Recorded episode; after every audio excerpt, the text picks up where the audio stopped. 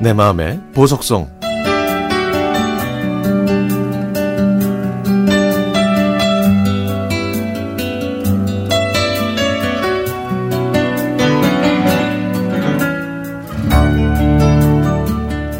40여 년 전, 저는 소방관 초년생으로 서울 영등포에 있는 소방관 파출소에서 근무하고 있었습니다. 화재 현장은 전쟁터다. 전쟁은 최후 5분이 중요하지만 화재는 최초 5분이 중요하다.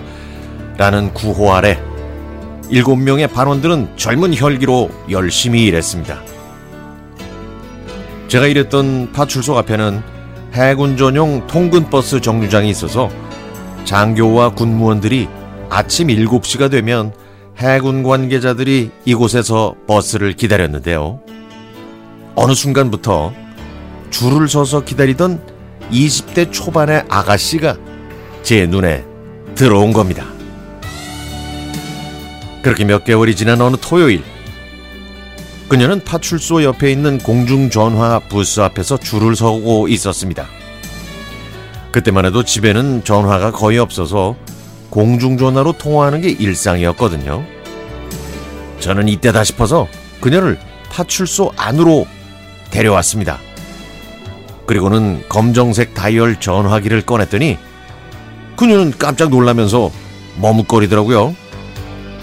저는 괜찮으니까 마음껏 사용하라고 했더니 그제서야 조신하게 다이얼을 돌려서 통화를 하더라고요. 네, 저기요, 저 미스 정인데요. 하는 말을 듣고 정씨라는 거를 저는 알아채고 말았죠. 통화를 마치고 저에게 고맙다는 말을 남기고 사라진 그녀의 잔상은 제 마음속에 오래 남아 있었습니다.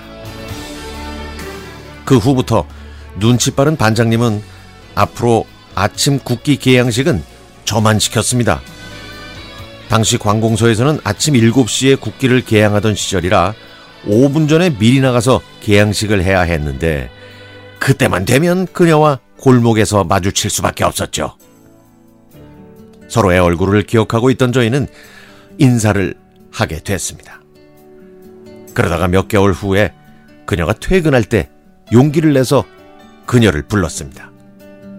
그리고는 아가씨를 좋아하는데 전화번호 좀 알려달, 알려줄 수 있냐고 했더니 당황한 표정으로 주변을 살피더라고요.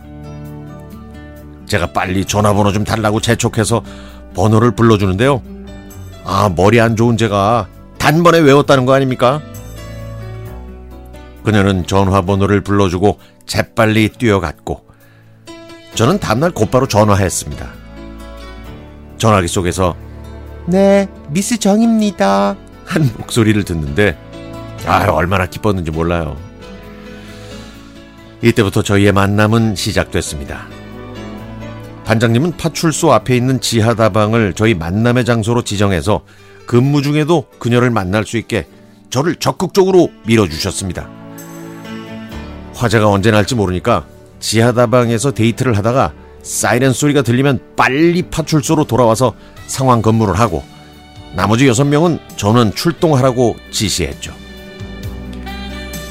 이렇게 모든 직원들이 적극적인 응원과 지원을 해줘서 저희는 1980년 11월 30일에 사랑의 결실을 맺었습니다.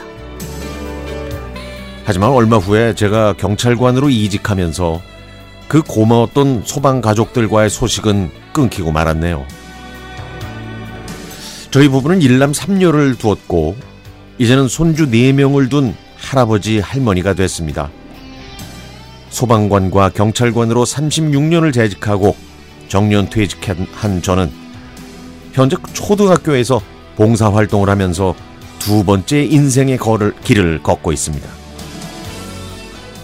결혼하고 40년이 흘렀지만 가끔은 소방관 파출소 앞에서 부츠를 신고 팔에는 핸드백을 가지런히 맨 채 통근 버스를 기다리던 20대 초반의 아내를 창밖으로 바라보던 제 모습으로 돌아가 보기도 합니다. 여보, 우리가 결혼한 지 벌써 40년이 됐네.